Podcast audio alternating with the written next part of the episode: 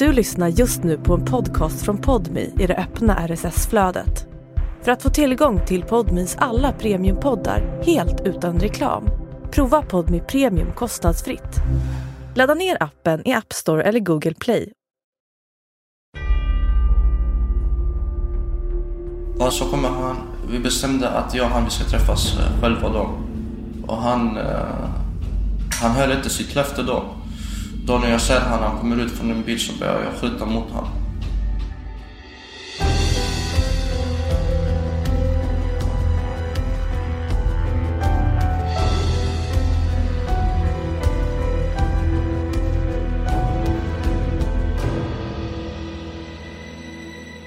Du lyssnar på Bakom galler, en podmi-produktion där jag, Amanda Leander, träffar människor som har dödat eller begått andra grova brott och nu sitter inne.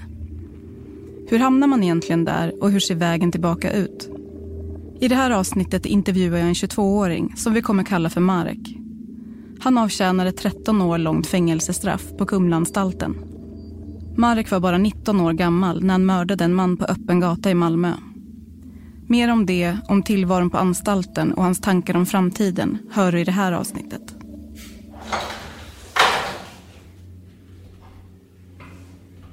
Kumlaanstalten är en säkerhetsklass 1-anstalt, den högsta graden. Det märks tydligt, även för mig som besökare. Innan dörren till besöksrummet låstes bakom mig nyss var jag tvungen att passera genom ett stort antal grindar, dörrar och rigorösa säkerhetskontroller. Nu sitter jag på en stol i det lilla besöksrummet och väntar på att Marek ska släppas in. I besöksrummet finns en soffa, två stolar, ett bord och en stor toalett med dusch. På en hylla står en termos, tepåsar och pappersmuggar. Och på väggen ovanför hyllan tickar en klocka högt.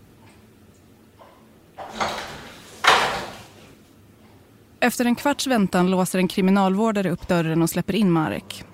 En ung kille klädd i gråa mjukisbyxor och en vinröd sweatshirt. Han ser lite trött ut men hälsar glatt med en handskakning och ber om ursäkt för sina kläder. Bara du vet, jag kommer nu från Hårdisår direkt så jag har inte fått ta. Vad sa du, var kommer du ifrån? Jag kommer direkt från Hårdisår. Vad är det för någonting? Isolation. Ja, isolation. så- ja. Sorry. Jaha, okej. Ja. Är det jobbigt? Nej, mina tre, nu mina tre dagar, hela min värld har snurrat runt en jävla madrass på golvet. Så. Det första Marek gör efter att vi har hälsat på varandra är att gå fram till hyllan med termosen. Vatten eller te, vad vill du ha? Kaffe? Eh, vanligt vatten blir jättebra. Då blir det kranvatten. Ja, det blir toppen. De senaste tre dygnen har Marek suttit på så kallad hårdisolering. Han sitter inlåst ensam i ett rum med bara en plastmadrass på golvet och ett täcke och kudde. Jag får ingen riktig klarhet i varför han sitter isolerad. Själv menar Marek att han inte har gjort något särskilt för att hamna där och att det är skönt att få slippa isoleringen en stund under intervjun. Hur länge hade du suttit nu på hård isolering? Eh, Jag är inne nu på tredje dagen. Tre dagar. okej. Hur känns det? Ja, Jag vet inte, jag känner mig klar med Kumla. Så jag tror nog det är dags att till, till en annan anstalt. Var skulle du vilja hamna någonstans då? Mm, Tidaholm, Varför då? närmast hem. Och så har de öppnat upp övernattningslägenheten. Okej. Så du vet, man kan, man kan sova med, med familjen, med frugan och barnen, du vet, och kunna spendera en hel natt med dem. Marek blev pappa redan som 18-åring. Hemma i Malmö väntar hans familj. Han har två små barn och är tredje på väg. Familjen åker och hälsar på Marek på anstalten ungefär en gång i månaden. Jag försöker spendera så mycket tid som jag kan med dem och sådär. Och leka med dem och, och bara se dem utvecklas. Du vet, för även om det har gått typ sex månader eller om det gått ett år eller om det gått en månad, du vet, så ser man ändå att de har utvecklats på ett visst sätt och de har förändrats lite och sådär. Så. Och jag försöker bara få leka med dem och få dem att minnas mig och sådär. Om vi skulle ta allting från början, Mm. var börjar vi då någonstans? Ja, var börjar vi? Ja. Jag vet inte, jag tror nog vi börjar när... Eh, eh, någonstans 2011, 2012. Vad var det som hände då? Ah, det var typ där jag började utvecklas typ. Alltså mer mot det kriminella hållet då. Aha, okej. Ja. Hur gammal var du då? vad var jag, 11-12 typ. Har du vuxit upp nära kriminella miljöer eller? Alltså jag menar på när, när det finns utanför din port förstår du så är det svårt att, svårt att komma ifrån. Marek föds i Polen år 2000 och flyttar efter några år med familjen till England. Vid åtta års ålder går flyttlasset vidare till Sverige. Ja, jag tror nog det var bra. Det var bra. Lite slagsmål i början och sådär tills man lär känna alla andra. Och... Men sen gick det ju bra. Hur kom det sig att det blev slagsmål i början? Ja, jag vet man försöker alltid hävda sig och sådär du vet. Och det, du vet, vem är han och han kan inte svenska och sådär du vet. Och...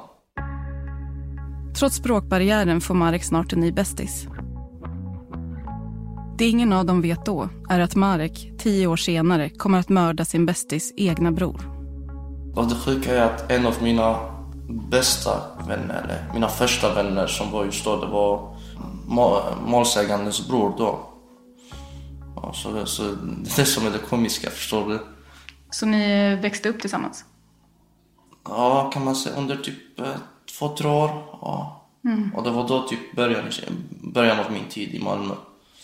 Och det var också hans början. Jag tror vi kom samma år, något sånt. Vid 14 års ålder blir Marek omhändertagen enligt LVU, lagen om vård av unga. Listan över brott som man har hunnit begå är redan lång. Det rör sig om allt från rån, snatteri och narkotikabrott till grov stöld, skadegörelse och olaga hot. Sen så hade du mycket frånvaro i skolan under högstadiet. Ja. Men vad gjorde du under den tiden som du inte var i skolan? Ehm, ja, vad gjorde jag? Jag gjorde inte så mycket. Jag, ja, man, man gick ut på någon inbrottsrunda och sådär. Och, ja. Ja, Var gjorde du inbrott någonstans? ja, lite överallt. Hemma hos folk eller butiker eller? Ja, lite både och. Okej. Ja. Vad snodde du för någonting då? Och allt, jag, allt man kunde få tag på. Det var ju ungefär mina bussiga år då, du vet. Så, ja. Tänkte du någon gång på att du skulle kunna hamna i trubbel för det? Alltså jo visst, nå, någonstans tänkte man det men um, jag tror, man tror inte det går så långt. Du vet. Och sen när man blir tagen så är det bara att skaka av sig, du vet. Eh, gå hem, säga förlåt och sitta hemma några veckor, du vet. Och sen är det bra igen. Du vet. Bara några månader efter Mareks 15-årsdag kommer den första domen. Han döms för att ha gjort sig skyldig till olaga hot, grov stöld, rån, rånförsök, häleri och narkotikabrott. Man fick ju samhällstjänst och sådär. Det är det, förstår du. Det är ingenting. Ja. Vad gjorde du under samhällstjänsten? Vad fick du göra då? Ehm, jag fick vara på en bilfirma. Man bytte däck och sådär. Och så fick jag hålla på mycket med service och sådär. Under resten av tonårstiden ställs Marek inför rätta åtta gånger på närmare 20 olika åtalspunkter. Precis som tidigare rör det sig i synnerhet om rån, stölder och narkotikabrott. Eftersom att han är straffmyndig men inte myndig blir påföljden i de flesta fallen skyddstillsyn eller sluten ungdomsvård.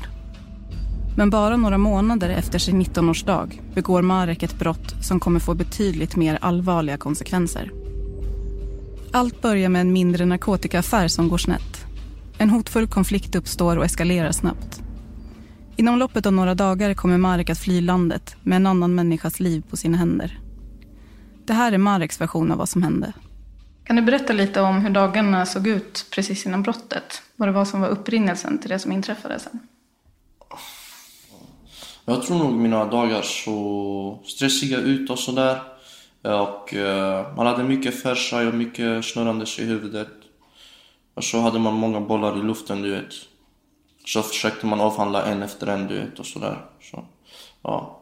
Och det här var bara någonting som kom i vägen då. På vilket sätt kom ni i vägen? Ja, men det var ju, det var ju ett affär som hade gått snett. En, en part i affären hade känt sig eh, missnöjda och lurade då. Så, ja. Så ville de påbörja någonting de inte kunde avsluta kan man säga. Under polisens förhör senare berättar Marek att han i början av februari år 2020 kontaktades av en kompis som vi kan kalla för Rohan. Enligt Marek ville Rohan få tag i det narkotikaklassade läkemedlet Tramadol till sin bror. Marek förmedlar kontakt till en langare som bröderna köper tabletter av. Men affären går snett och en konflikt uppstår och eskalerar snabbt mellan Marek och Rohans bröder. Sen så gick det snett, du vet. Enligt Marek försöker bröderna komma i kontakt med honom på olika sätt och skickar hotfulla sms. Sent på kvällen den 8 mars 2020 bestämmer sig Marek och hans fru för att gå ut och äta på ett matställe några hundra meter från hemmet. Så säger de här äh, grabbarna där då som jag känner igen direkt vet, och jag vet vad det handlar om. Och äh, så ser de mig, du vet, och de börjar springa mot mig, du vet, så... Och nu är jag med min fru, du vet, min familj, du vet, och sådär. Så jag säger till henne, om en, äh, spring härifrån, förstår du? Och så går jag åt andra hållet så de ska följa efter mig då. Som tur då, det var en, det, det fanns en polispatrull där då som man stoppade allting, du vet. Och senare den dagen bestämde jag mig att nej, det, det här funkar inte. Så jag söker upp en av de här bröderna och säger till dem men vi bestämmer en tid, tidsplats då. Marek stämmer träff med Rohans bror två dagar senare, den 10 mars 2020. Överenskommelsen är att de ska ses ensamma och göra upp om affären som hade gått snett. Marek bestämmer sig för att ta med sig en pistol. Han åker till stället som de har bestämt att de ska ses på. Och det visar sig att han är först på plats. Efter fem minuters väntan dyker en bil upp och ut kliver Rohans bror tillsammans med en vän. Ja, så kommer han, så kommer han. Vi bestämde att jag och han vi ska träffas eh, själva då. Och, och han, eh, han, eh, han höll inte sitt löfte då. Då när jag ser honom, han kommer ut från en bil så börjar jag skjuta mot honom. Marek tar fram sin pistol och avlossar Selling a little or a lot? Shopify helps you do your thing however you cha-ching. Shopify is the global commerce platform that helps you sell at every stage of your business. From the launch your online shop stage to the first real life store stage, all the way to the did we just hit a million orders stage. Shopify is there to help you grow. Shopify helps you turn browsers into buyers with the internet's best converting checkout. 36% better on average compared to other leading commerce platforms because businesses that grow grow with Shopify. Get a $1 per month trial period at shopify.com/work. shopify.com/work. två skott vid sidan om Rohan. Sen flyr han bort från platsen med pengarna som han enligt överenskommelse skulle ha lämnat till Rohan. Efter händelsen eskalerar den hotfulla kontakten mellan Marek, Rohan och hans bröder. Till slut bestämmer de sig för att träffas igen och försöka lösa konflikten en gång för alla. Vi bestämmer en tid och plats var vi ska träffas och det, det är på en torg vi ska träffas. Du vet, och, och det, det är bra kameraövervakad och sådär, du vet. Några timmar senare kliver Marek ut ur en svart taxi vid torget. På överkroppen bär han en skyddsväst och i den vänstra jackfickan ligger en pistol. Med sig har han dessutom en kompis som vi kan kalla för Amar. Han är också beväpnad med ett avsågat hagelgevär nedstucket i byxlinningen och dolt innanför jackan. Om man har precis skjutit mot någon då vet man att den personen ska komma beväpnad så man, så man förbereder sig också, förstår du? På torget möter Marek och Amar upp två av bröderna och alla fyra hälsar på varandra. Och så kommer vi och så går vi runt hörnan och så börjar de här killarna då börja slå på mig, förstår du? Och så har jag en pistol i fickan och då, och då avlossas ett skott från den här fickan då. Och eh, sen, eh, sen så, så sen när, när jag inte ser någonting så, eh, så hörs det en till skott och så typ är han nere på marken och han är död.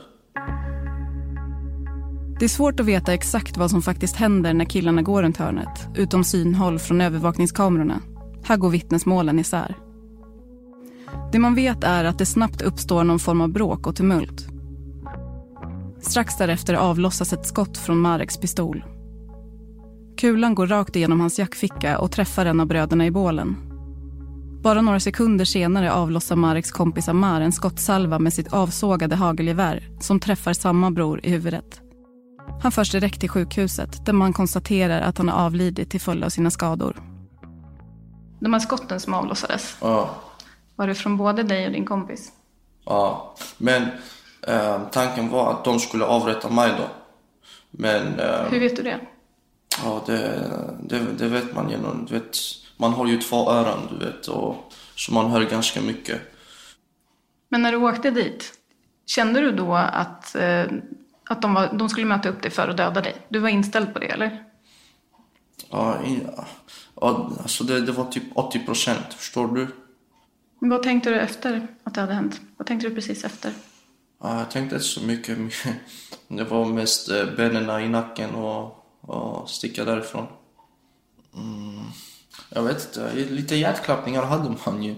Men eh, jag tror inte det var något som, som stack ut riktigt. Utan Har du varit i sådana situationer tidigare? Var det därför det inte stack ut eller? mm, det, det kan jag inte svara på. Marks kompis Amar grips av polisen redan samma kväll. Marek däremot lyckas fly och tar sig med båt till Polen där hans pappa bor. Men tillvaron på flykt blir inte långvarig. Och så, sen så fick jag reda på att jag var efterlyst så jag ringde upp min advokat och skulle komma och lämna in mig och sådär. Men När du ringde din advokat och när ni kom överens då om att du skulle åka hem, vad, tänkte du någonting då på hur framtiden skulle se ut efter det? Alltså visst, jag skulle få fängelse men jag skulle inte bli dömd för mord för det, för det här är ingen mord ju. Förstår du? Det här är någonting där, en situation är en vådaskott och en situation är nödvärn. Så egentligen det borde bara blivit, ja, kanske max dråp. Ja, Så du anser att domen är felaktig? Ja, 100 procent. Men man måste nöja sig, eller hur? Man har inget annat val. Känner du på något sätt ett ansvar för vad som hände? Visst kan man känna en viss ansvar, men eh, du vet, i ett fall där, i ett fall där en människa uh, förlorar sitt liv och då oftast brukar man bara skylla på mördaren, det är mördarens fel eller han som dräpte då. Men jag tror nog att ibland, alltså ibland i vissa fall stämmer det att det bara mördarens fel då, eller om man ska kalla mördaren. Men um, jag tror nog det i de, själv, i de flesta fallen så är det, så är det 50-50 uppdelat av ansvaret. Tänker du att brottsoffret har 50 procent av ansvaret? Ja, i de flesta, i de flesta fallen. Det kanske fel av mig att säga det, men det är enligt min, enligt min erfarenhet då. Du sa att ni eh, hade vuxit upp tillsammans, du och brottsoffret. Ja. Tänker du någonting på den biten? Liksom vad, vad det var som hände från barndomen och sen att det kunde gå, gå så i slutändan? Tänker du något på det? Nej, jag vet inte. Jag, jag, jag finner det... Jag finner det rent eh, komiskt. Det är kanske fel, men... Ja. Man har gått från vara barndomsvänner till att bli värsta fiender, förstår du? Ja. Tänker du att det är tragikomiskt? Eller rent komiskt? Uh, tragiskt också, kan man säga. Tänker du någonting på hans anhöriga? Ja, jag har försökt tänka på det. Har du tänkt någonting innan eh, att du är kapabel att döda? Nej. Inte alls? Hur känner du kring det så här i efterhand? Att det blev så? Jag tror nog, eh, jag tror nog en, du vet, en människa har en överlevnadsinstinkt och man gör allting för att överleva. Om du hade vetat att det skulle sluta så här, hade du lämnat över dig själv då? Ja, Du hade det? ja. Du tagit straffet? ja. Hellre ta det nu än när man är 50 bast eller 60 bast. Efter två dygn i Polen bestämmer sig alltså Marek för att kontakta sin försvarsadvokat. De kommer överens om att han ska överlämna sig själv frivilligt till polisen i Sverige. Men han hinner inte komma längre än till flygplatsen i Polen. Ja, jag går nu mot den här gaten och så, och så visar jag henne min eh, biljett. Okej, sen jag visar henne min pass. Och sen du vet, hon, är, hon var typ snäll, du vet, så man pratade lite med henne och sånt där. Sen efter, du vet, när hon tog min pass så bara så ändrades hennes attityd helt, du vet. Så det var typ, ja men vänta jag ska tillkalla min kollega och så kommer hennes kollega, en stor jävel, han var fett lång, du vet. Ja, så han säger till mig, ja men eh, kom vid sidan om. Och då, och då märkte jag, okej det var kört. Sen, och, eh, men det var ju det jag ville också, förstår du? Jag ville ju ta, mig tillbaka hem. Så, ja de tog in mig i ett rum och sådär så, du vet de var väldigt chockade, du vet de hade, ja, så, De har inte så många eh, som Sverige efterlyser för mord just i Polen, förstår du? Istället för den planerade flygresan hem sätts Marek på en båt mot Karlskrona tillsammans med en annan kille som också är efterlyst i Sverige. De hinner prata en hel del under båtfärden hem. Han säger till mig, du kommer ut snart. Jag bara, vet du vad jag är misstänkt för? Det var lite sådär. Så, jag vet inte, jag tänker, jag tänker mycket tillbaka ibland på den här båtresan. Det var typ eh, eh, mina sista timmar typ där man var ändå någonstans, ändå hade man bojor men man hade friheten någonstans, förstår du? Även om man var bojad och hade vakter med sig och sådär. Så, det var inte bara en sån jävla skön känsla att du går ut, du ska ta en cigg och så är du typ på, så ser du typ, du är på botten, och, eller färjan då. Och så ser du vatten och så är du mitt i ingenstans. Det är en jävligt bra frihetskänsla alltså. Mm. Så ibland brukar jag komma tillbaka till den minnet. Väl framme i Sverige placeras Marek i häktet direkt. Den omfattande polisutredningen med förhör av otaliga vittnen pågår för fullt. Den första månaden sitter Marek häktad med fulla restriktioner utan någon som helst kontakt med yttervärlden. Vad gjorde du under den tiden som du hade fulla restriktioner? jag gjorde inte så mycket. Det, det var mest eh, tänka och sådär. Mycket tänkande och familjen och sådär. Men hur får man tiden att gå när man är helt ensam med sina egna tankar? Jag tror nog man måste använda fantasin. Jag tror, alltså det är typ, tänk dig att du ligger i en säng bara och sen, och sen så bara tänker du på, uh, tänk så här att uh, vad du ska göra, ser vad du ska göra om fem år eller vad du ska vara om tio år, du vet. Och bara tänk så, eller, tänk inte tillbaka för tillbaka blir det jobbigt, tänk framåt, du vet. Typ tänk om, en, om tio år när jag är mockad, vet jag ska göra så, så, så, du vet. Och jag, och jag ska ha det, du vet. Och, och så typ försök bara slösa timmarna på det. Fattar du vad jag menar? Mm. Så bara drömma dig bort. Mm. Och typ planera vad du ska göra med ditt liv.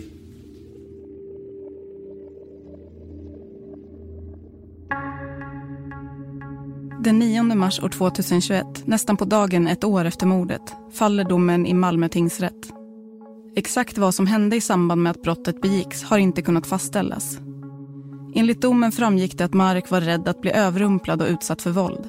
Det var också därför han bad Amar att följa med och att de båda beväpnade sig. Mot den bakgrunden står det i domen att det får citat anses klarlagt att Amar och Marek och i dennes intresse har agerat gemensamt och i samförstånd när brottsoffret berövas livet.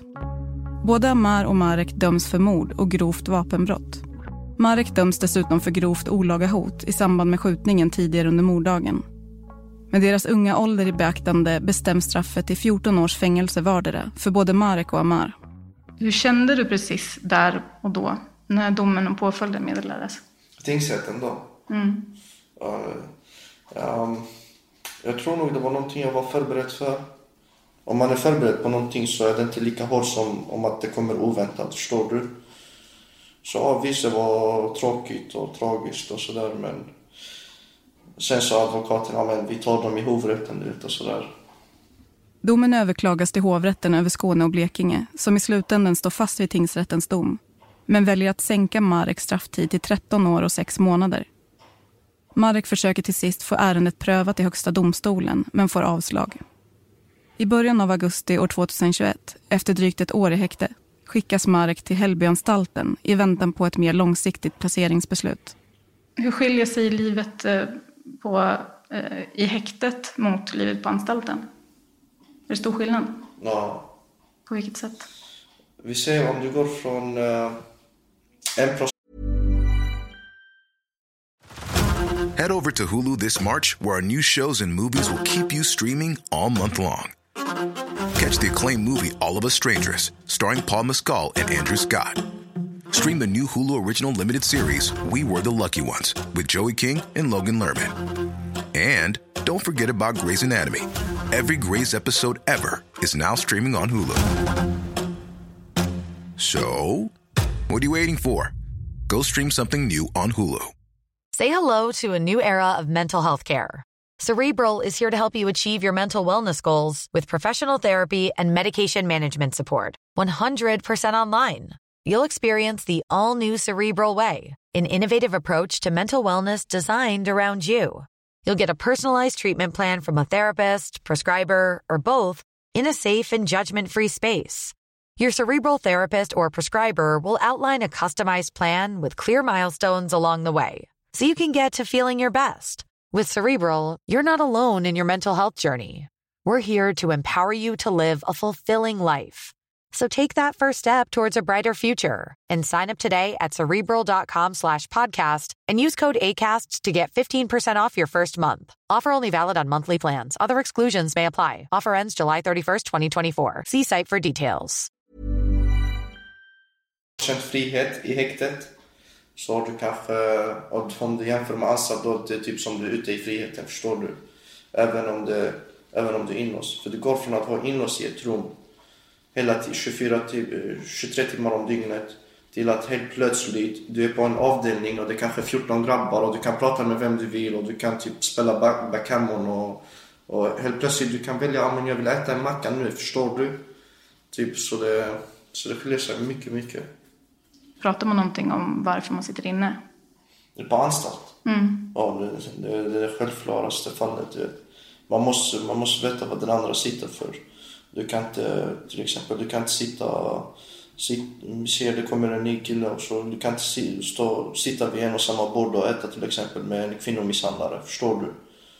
Jag tror nog det, det är en av det första man tar reda på. Känner du själv, liksom, vilken typ av brott ser du är mest allvarligt? Um, alltså, visst det finns ju till exempel, uh, som jag sa, till exempel kvinnomisshandlare. Men de, de, de har det inte så bra på anstalten, förstår du? På vilket sätt? Um, för, för ingen accepterar det. Det är inte okej att man slår en kvinna. Så har du slått en kvinna så blir du själv slagen till slut, förstår du? Så, så... Blir det så? Eh, förekommer det misshandel inne på anstalten? Eller? Det, där, det där kan jag inte svara på. Men ja, alltså, vissa brott är inte accepterade. Det är bara så. Efter den tillfälliga placeringen på Hällbyanstalten hamnar Marek på anstalten i Kumla, närmare 50 mil från familjen hemma i Malmö. Om du skulle ta en vanlig dag här när du inte sitter på isoleringen, mm. hur börjar de då? Och när? Det börjar med en god morgon. ja, du, du, du hör nycklar mot dörren och så hör du Hallå, god morgon, god morgon. Och så tills man räcker upp handen eller man säger god morgon tillbaka, du vet. Och så öppnar de upp dörren. ja, så vi säger, är det en vardag så ska du typ till jobbet. Eller till skolan. Eller kanske du ska ha matlagning. Ehm, så ja, du går upp, ehm, du borstar tänderna och sådär. Och säger god morgon till grabbarna. Börja med din frukost. Om du ska ta några mediciner så tar du dina mediciner. Och så går du tar på dig och sen är du redo för utgång. Du går mot jobbet. Du gör det du ska göra där. Kommer tillbaka, äter lunch. Går på promenad. Ja, träffar lite andra grabbar och sådär. Och sen går du tillbaka till jobbet. Och sen ja, runt fyra är du klar. Och sen, är det, sen hela dagen går ut på att sitta på avdelningen och slösa tid. Och hur slösar ni den tiden? Du sa förut spela backgammon. Ja, backgammon och fel med knuff. Så ni kollar inte liksom på, på tv och så tillsammans? Är det inne på rummet som ni gör det eller? Alltså visst, vi har ju tv på avdelningen. Jag vet grabbarna nu gillar den här American Funniest Home Videos. Ja, så den, den är en favorit på helgerna, du vet. Annars nyheterna och sånt kollar man också tillsammans på morgonen. Ja, nej, vi får, vi får ta del från ettan till sexan och sådär. Ja, det som sänds på tv då just då. Mm. Det går ju ganska ofta olika typ krimdokumentärer ja. på tv och sånt. Ja, då sitter alla grabbarna framför tvn och hoppas inte de.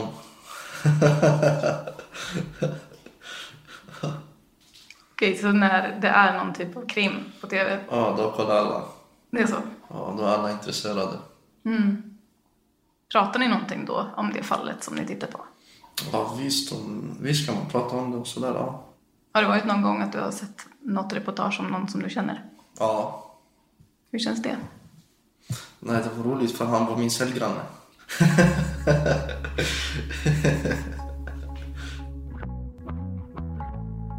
kan du berätta lite hur ditt rum ser ut? Vad finns det för möbler och saker där inne? Ja, Det finns olika slags rum nu. Det är, nu är det mycket dubbelbeläggning. Att det är två stycken i en cell. Och sen finns det ju enkelceller också. Och om vi tar till exempel en dubbelcell så är det två våningssängar gjorda av trä då. Och eh, sen är det en skrivbord som är inklistrat i väggen. Eh, en lässtol och så är det hyllor på väggen för att typ sätta upp kläder och handdukar och, och sådär. Och sen, eh, ja. I vissa rum har man toa, i vissa rum har man inte toa då. Just det, du säger eh, att ni jobbar. Vad är det ni jobbar med då?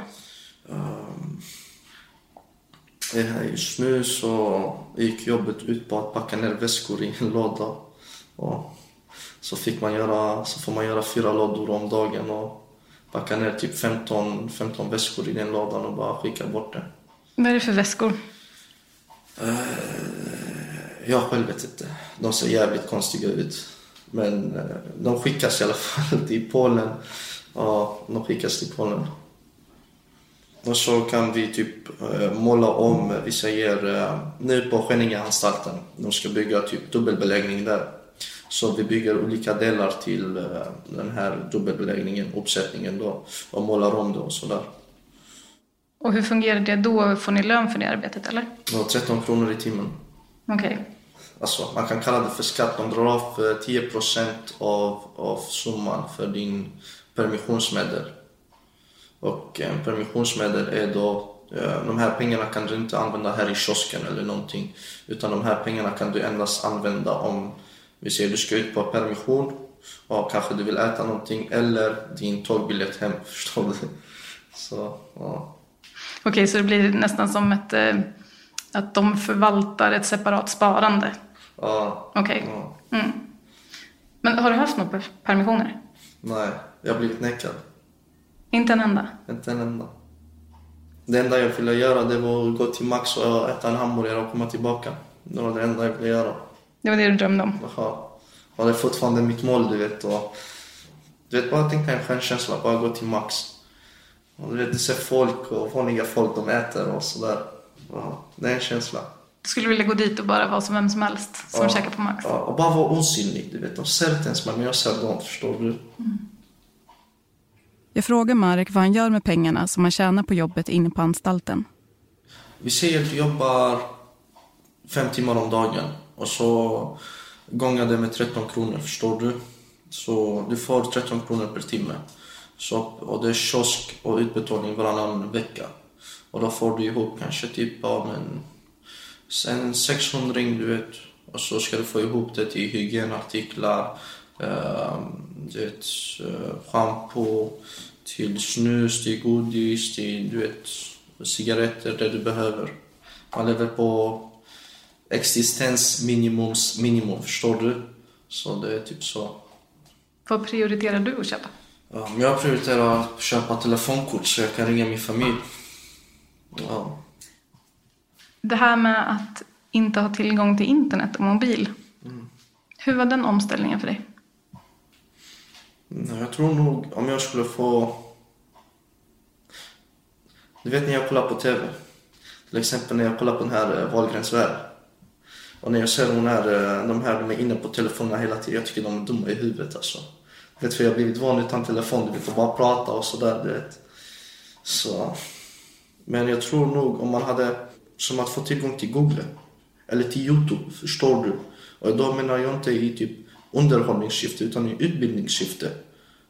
Tänk dig hur mycket tid jag hade sparat istället för att jag ska ringa på plitarna och fråga dem, oh, men, eh, vad är adressen till eh, Hällbyanstalten? Förstår du? Och sen ska jag ta en hel dag innan jag får svar. Tänk dig om jag hade haft Google eller någonting, förstår du? Jag frågar Marek vad han saknar mest på utsidan i vardagen, förutom familjen. Vakna på morgonen och bara gå ut genom dörren. Och bara gå vart fan du vill. Bara känna den här morgonfriska luften som slår mot ansiktet. Och, och du ser alla människor är på väg till jobbet och du har också en målinriktad väg du ska gå. Bara typ hej hej till kiosken och så går du in, du handlar en dricka eller en kaffe och så fortsätter du din väg. Och jag tror nog det, det är det allra vanligaste som som alla människor har men inte jag har. Tänker ofta på det. Ja. Ja, fan jag tänkte bara att du, att du har bestik som är av vanlig metallbestick eller typ, förstår du? Jag har inte sett sånt på fett länge. Eller tänk dig en vanlig tallrik som är gjord av porslin eller något, förstår du? Ja. Det är grejer alltså. Det är grejer. Det, det är samma sak, det är typ som att eh, du får inte ha mer än sju, sju stycken kalsonger och strumpor, förstår du? Ja, men vad, vad, vad, vad är det störiga om jag har kanske åtta stycken? Vad, vad, är det, vad är det som förstör då? Förstår du? Det är ingen, de säger det är säkerhetsrisk. Men vad är det som är säkerhetsrisken då? Att jag har en extra, förstår du? Och sen så ska de släppa ut oss härifrån och sen bara typ, ja men gå ut i den fria världen och bete er. Jag satt nu med en kille han hade suttit på en etta i tio år effektivt då. Och så släppte de ut honom utan nedklassning, utan någonting, du vet. Jag undrar hur det gick för honom, förstår du? Det, man blir ju skadad också. Så efter så lång tid och de släpper ut dig bara utan utslussning, vad ska du göra? Hur tror du att det skulle gå för dig om de släppte ut dig utan utslussning om tio år? Ja, jag hade tänkt på att fan, jag får inte ha mer än sju kalsonger, förstår du? du, du vet, man, du vet, ja, fattar du vad jag menar? Ja, du vet sådana saker, de fastnar i huvudet. Det fastnar efter en tag. Hallå, vill ni ha mat? Vill du käka? Och då kan man käka här inne? Ja, ja. Jaha. Har ni? Jag blir faktiskt lite ställd när kriminalvården knackar på och frågar om vi vill äta lunch tillsammans inne i besöksrummet. Kanske hade jag kvar någon slags förlegad bild av en bricka med torftig mat som skjuts in genom en lucka till dörren i cellen. Eller att de intagna äter tillsammans i en grå bespisning. Definitivt inte tillsammans med en okänd besökare i alla fall. I väntan på maten passar jag på att fråga Marek hur det här med måltiderna på anstalten egentligen fungerar. De flesta avdelningar får man ju, till exempel man får en matpaket på helgerna. Och så får man laga mat då, förstår du, på helgerna för sig själv. Men eh, det finns vissa avdelningar där eh, från måndag till söndag ska du laga din egen mat, förstår du. Och så väljer man ut vem som ska laga, vad ska man laga och sådär. Så, ja. Okej, så det är inte så att det är några anställda som lagar maten åt er utan ni får göra allt det själva? Ja, eller om till exempel om du sitter på en avdelning där grabbarna kan inte laga mat och vi ser det finns en, en kille som kan laga bra mat. Då säger du till honom, men lyssna tar du hand om det här och så löser du hela veckan ut, förstår du? Är du en av de som får laga mycket mat? Ja. ja. Får du några gentjänster för det? Eller tycker du mest att det är kul? Nej, jag tycker bara det är kul. Det håller mig... Uh, ser ibland vill man inte... Uh, vill man inte uh, hålla på med någon annan aktivitet så börjar man laga mat, förstår du? Mm. Ja, så man, man, man slösar tid. Och man gör något nyttigt av det, förstår du? Vad brukar du laga för någonting då? Ja, jag tror nog det var pan- min specialitet. Panerad kyckling med potatis och lite brunsås vid sidan om. Ja, det är gott. Får ni baka någonting då? Ja, ja, det är bakning ju fan varannan dag. Är det så? Ja, Vad bakar ni för någonting då? då? och toskakaka, kladdkaka, fan, semlor och sådär. Så.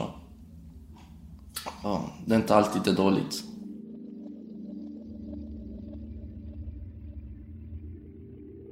Så har du nära vänner här?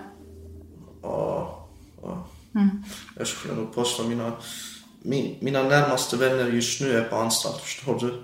Så, ja. Du vet, man tror anstalt är full av elaka människor och folk som har begått brott och de är fucked up, du vet. Men det finns många trevliga personer, förstår du? Många fett godhjärtade, förstår du? Så snälla människor och sådär, du vet. Så det, ja, jag lärt känna jävligt bra människor under min tid, du vet. Så, ja. Är det några som har blivit utsläppta under tiden? ja. Men tar ni avsked av varandra på något sätt då? Liksom? Ja, just, ja, ja. Det är avskedstårta och det är äggning och sådär. Ja, man fyller en hel sån här eh, sopkorg typ med bara olika sojasås och ägg och mjöl, du vet. Och så kastar man in han i duschen och så kastar man det på han, du vet. Är det en rutin? Ja. Ja, de, de som har sin första volta och mocka då. Så det går på rutin det där. Är det okej från personalens sida att ni gör det? Ja, det där vet jag inte. Inga varningar? inte för mig än, nej. Mm. om man bortser från äggning och tårta. Jaha. Hur säger man hej då till någon som man inte vet om man kommer se på bestämd tid? Det är svårt. Eh, Du vet många det där, ja, men jag kommer skicka brev till dig och jag- ska fixa det till dig. Men nej, du vet, vissa, du vet, går man utanför de här murarna, du vet, så är det, man, du vet, man är bortglömd. Vad upplever du är det svåraste i din vardag just nu? Det svåraste just nu skulle vara nog... Eh, ja, jag vet inte vad jag ska svara till dig. Det är så jävla många grejer. Alltså. Ja, Är maten? Två kriminalvårdare står utanför dörren med en rullvagn med matlådor staplade på varandra i olika storlekar. Marek och jag hjälps åt att bära in maten och träbesticken till bordet. Det finns inga tallrikar så vi får äta direkt ur matlådorna. Ur den större matlådan serveras potatismos tillsammans med en rejält tilltagen bit panerad fisk. Den mindre lådan innehåller en crème fraîche-röra med stenbitsrom. Marek skrattar till lite uppgivet och säger att man får betydligt större portioner här i besöksrummen än inne på avdelningen. Jag orkar knappt äta upp hälften. Medan vi äter passar jag på att fråga Marek om hur han ser på framtiden. Du misstänktes ju för en rad brott redan när du var 14. 13, 14 till och med tror Ja. jag. Och sen så har det ju varit ett antal vändor sen dess. Vad kommer vara annorlunda den här gången? Tror du? När du kommer ut? Jag vet, jag kan inte se så långt, jag lovar dig. Det, det, det, det är mystiskt att kunna säga vad som kan hända sedan. För nu under hela min vuxna liv har jag bara fått lära känna fängelset. Och sen när jag kommer ut ska jag få lära känna det verkliga livet. Och vad händer då? Jag vet inte. Jag har mina planer, jag ska plugga och ta hand om barnen och sånt där. Sen vet man ju inte vilka skador man får från fängelset. Vet. Och det, både det fysiska och mentala och allting, förstår du? Många anser ju att alla människor förtjänar en andra chans och en möjlighet att återanpassa sig till samhället när de har avtjänat sitt straff. Ehm, och sen så är det ju andra som menar att kriminalvårdens uppdrag främst borde vara att bara hålla brottslingar borta från allmänheten och att straffen borde vara mer kännbara. Det har ju pratats väldigt mycket om det kring valet. Hur tänker du kring det? Högre straff, visst. Vill vi förvandla eh, Sverige till USA? Ska en 18-åring få 398 år och förstår du, och fortfarande sen hopp att komma ut? Vi ser en 20-åring, ger du honom livstid?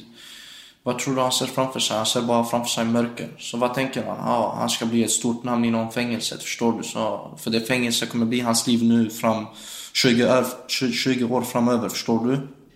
Så han tänker, ja men Ja, så han kör fullt ut, du vet varningar, rapporter och polisanmälningar och sådär. Men vart leder det till?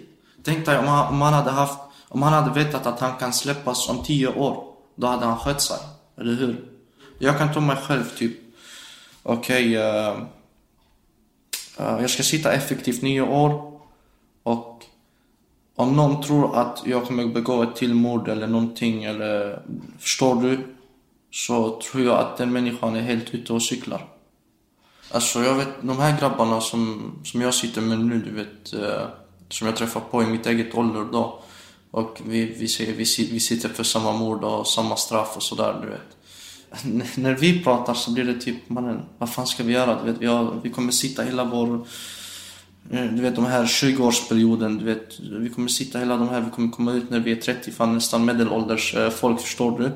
Så blir det typ, ja ah, men brorsan, ja, jag vill ha familj. Du vet, den ena säger jag vill ha familj, den andra säger bror, jag vill ha, jag vill ha företag och flytta min familj härifrån. Jag vill flytta till ett annat land. Jag vill, eh, bror, jag vill börja jobba. Den andra säger jag vill bli advokat. Den tredje säger jag vill bli mäklare, förstår du? Så jag menar på att det är inte så att Ey bror vad ska du göra när du muckar? Ey nej jag ska, jag, ska, jag ska döda tre människor, förstår du? Nej det är inte så. Utan alla de här, de har sina egna drömmar och det är inte så att när de är i fängelse och tänker att jag ska döda andra människor, det är inte så. Det, det, det är verkligen inte så.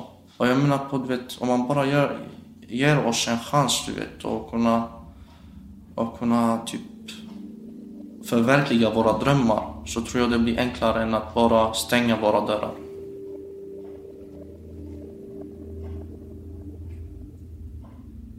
När du kommer ut sen, Hur går det till? Man går ut från grindarna och sen, vad händer sen?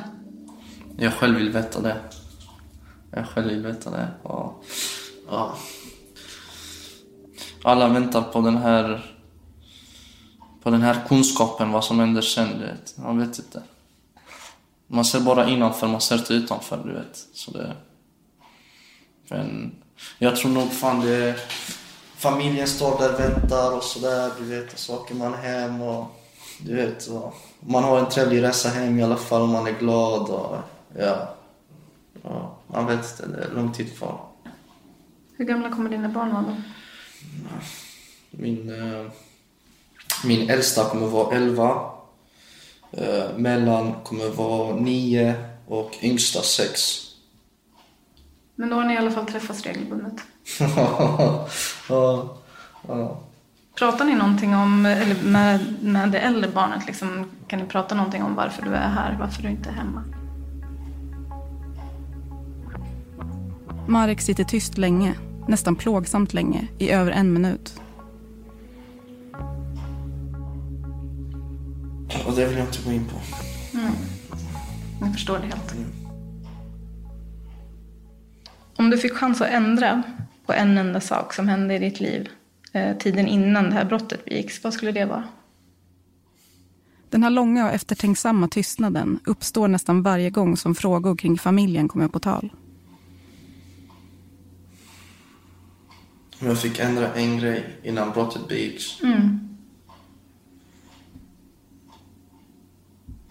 Varit hemma lite längre.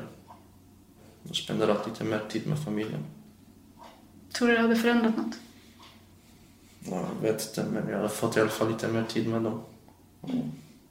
Det är lätt att vara efterklok, du vet. Men... Och det är det jag hatar, du vet. När man, när man är efterklok eller man får efterkloka kommentarer, du vet. Det är typ... Ja, Gör det ont att tänka på? ja typ för... Du vet, det är inte bara du som sitter i fängelse. För mentalt sitter din familj också i fängelset. Förstår du? Men de är ute fysiskt, men mentalt så sitter de också. Ja. Ett eget slags fängelse? Mm. Vad skulle du vilja säga till dina barn då när de är tillräckligt gamla, gamla för att förstå vad som hänt i ditt liv? Liksom, vad skulle du vilja ge dem för råd? Det var en läskig fråga alltså. Det är läskigt. Ja. Varför då? Det är svårt. Jag skulle nog säga till dem och... Nej, pass på den alltså. Är det för jobbigt? Nej. Nej. Är det svårt eller kommer det för nära? Nej, men... Jag, jag, jag, bara, jag vill inte att folk ska veta sånt, du vet. Typ... Ska vi säga så? Ja. Tack för att jag fick komma hit och prata med dig. Detsamma. Detsamma. Känns det bra nu? Ja, du fick bort mig från madrassen i alla fall. Du har lyssnat på Bakom galler, en podmi-produktion av Tredje statsmakten Media. Producent Anna Johannesen, slutmix Elin Rosenberg och jag heter Amanda Leander. Exekutiv producent hos Podmi är Sofia Neves.